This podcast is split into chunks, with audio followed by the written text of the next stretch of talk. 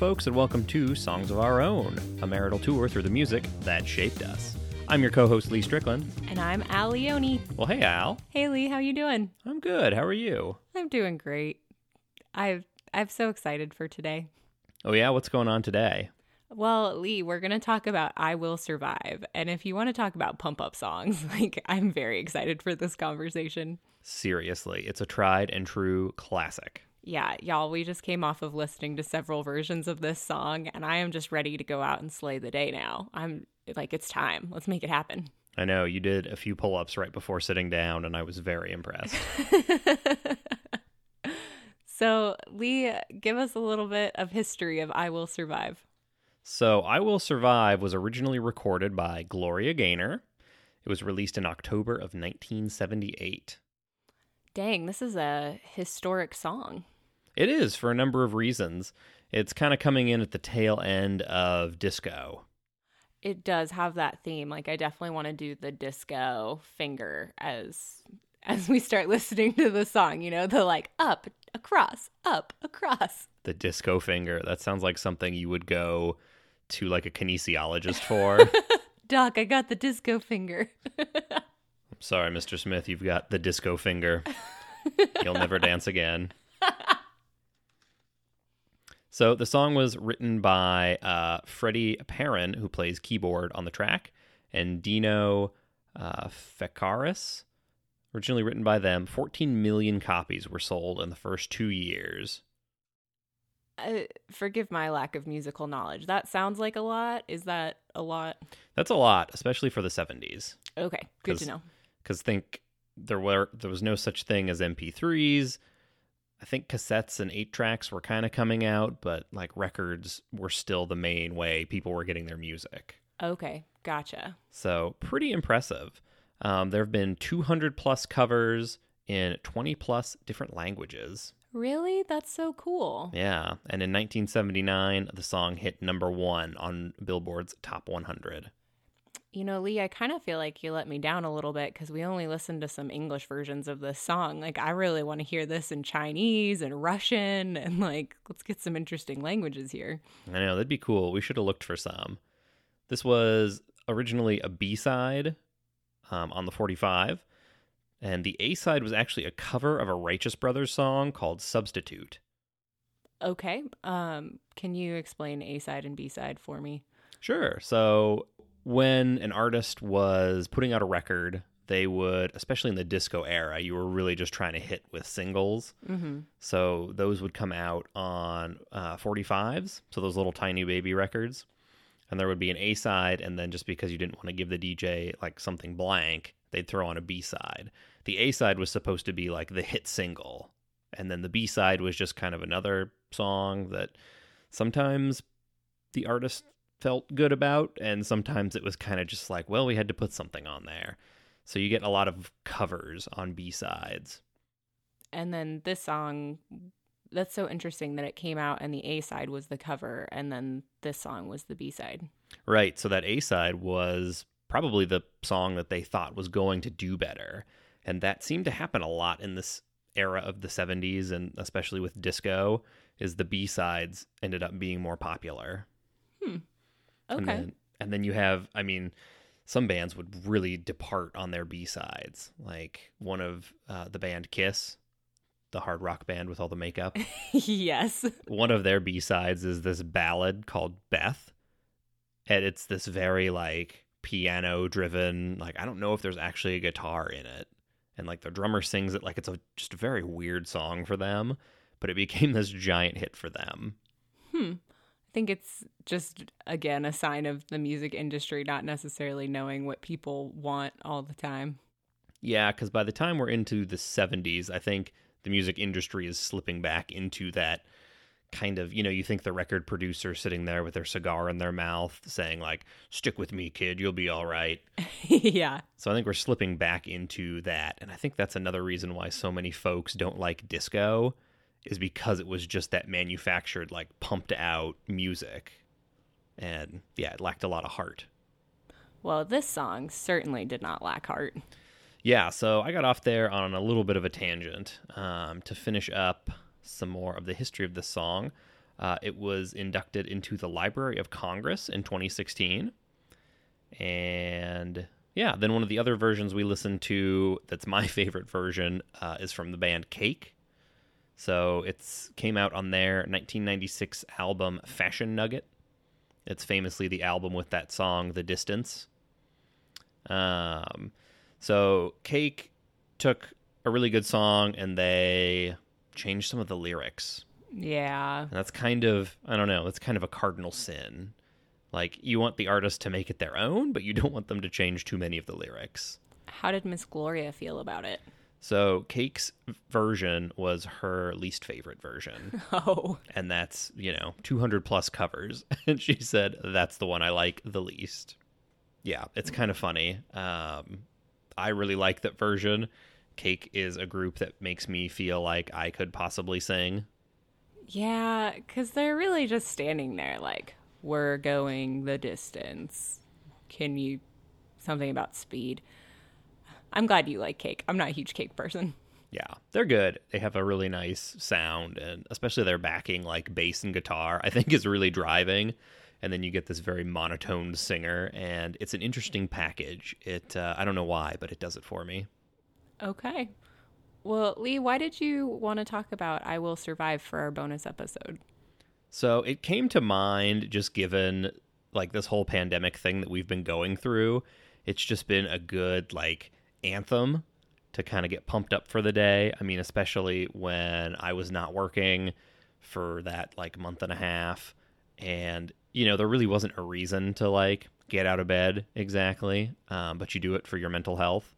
And this was just a song that I would kind of like hum to myself as I was like going through my morning routine of just like, no, not I, I will survive. and it's like as a kid, I really liked disco. And this was one of the records I think my dad had, and I think I've inherited now from his collection. Because um, for being someone who was so into hard rock, he had quite the disco collection too. And I've heard could uh, cut the rug on the dance floor.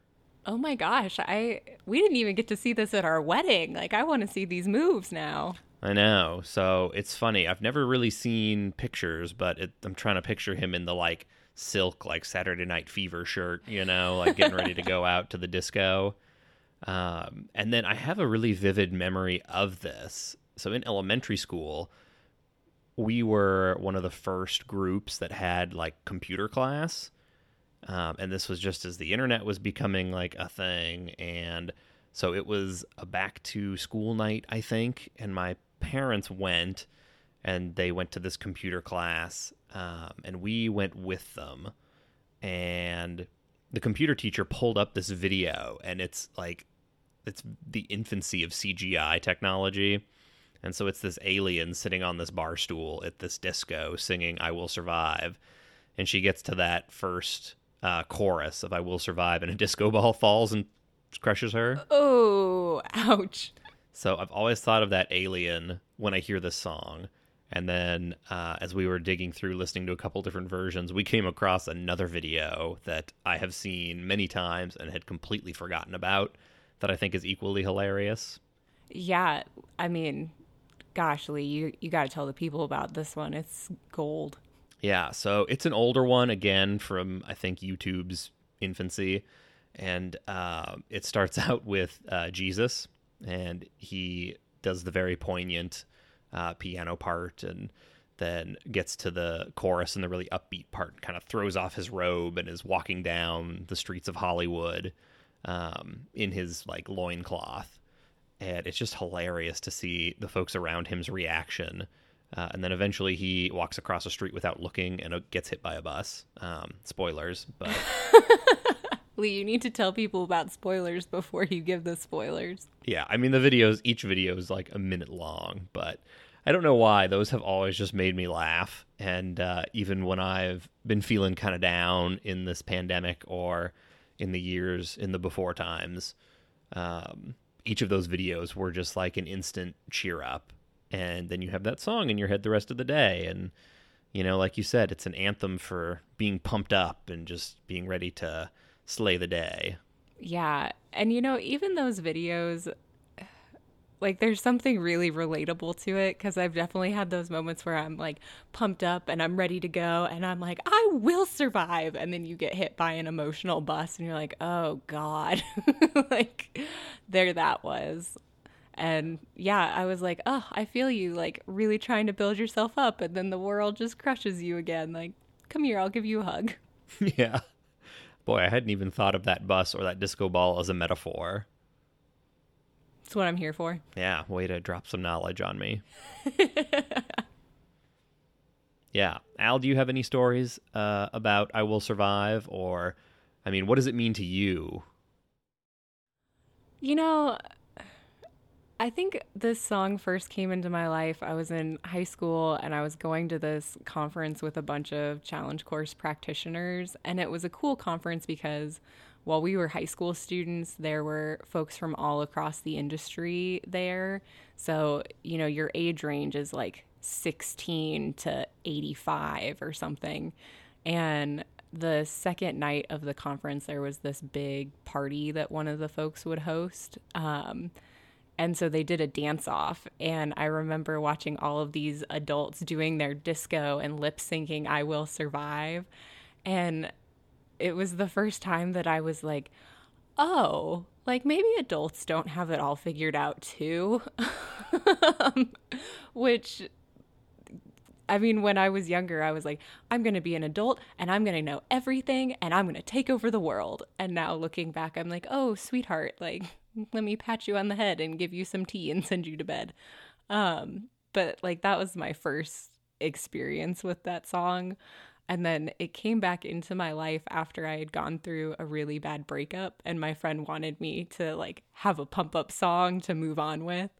And even now, listening to the line where she's talking about how, like, you come home and this idiot is standing there, and it's like, I would have changed the stupid locks if I knew you were going to come back. I feel like my life has been the story of ex boyfriends that just show up again for no needed reason and I will survive as a like, you know what? Screw you. I don't need it. I don't need you. I am stronger and tougher and like just move yourself out of my way because I'm going to slay the day. And it was really funny for me when we were listening to the cake version of this song because it's like just so emotionally different from Miss Gloria's version. And as we were listening to them, I was thinking, like, oh, maybe this is just about how differently men and women process their emotions, you know? Because I feel like a woman goes through a really rough breakup and her girlfriends are like, girl, come on, we're going to take on the town and we're going to go get drinks and like screw him. And then guys, they like punch each other in the arm. It's like, oh, that's rough, bro. And like move on. And maybe I just don't know a ton of emotionally sensitive men, but like that was something that was going through my head as I was listening to them. Yeah, that's a good point. Guys just I mean Cake just dropped the F word in there a few times and yeah, I, I see it. yeah, I mean, I want to be really fair. You are an emotionally sensitive man, Lee, and I appreciate that about you very much. Thank you. Thank you. Thank you. I yeah. want the world to know that you are perfect and wonderful. Thank you. I'm I'm glad that's out there, and uh, I have that recorded now. yeah, use it wisely. Oh, I will. Um, was I at that disco thing for the challenge course people? I don't know if I was at that one. No, because I think that was the my freshman year at school at university. So I I don't think you were there yet. Yeah, I don't think so. Anyway, yeah, we could have had our first dance not knowing about our future. Oh my gosh, yeah. Y'all, Lee and I have known each other for a very long time, and it's a very funny story of how we've come together in our lives and ended up married. Yeah, maybe we'll talk a little bit about that story if we ever cover uh, the Book of Love or um, the Lava Song from Pixar's Lava short uh, was the song we had our first dance to at our wedding. So maybe we'll do that as a bonus episode someday, and then we can talk about that story. Yeah, that would be cute. It would be. Um, well, Lee, do you have anything else you want to say about I Will Survive? I think just let it pump you up. Uh, disco's not as terrible as some people say. There are some good songs, and uh, just yeah, get out there and like Miss Gloria Gaynor says, survive and slay the day. Yeah, absolutely. You will survive. You will be fine, and there are people here cheering for you. So, y'all, this has been Songs of Our Own. Thank you so much for being with us today. And until we get to be with you next time, enjoy your own songs.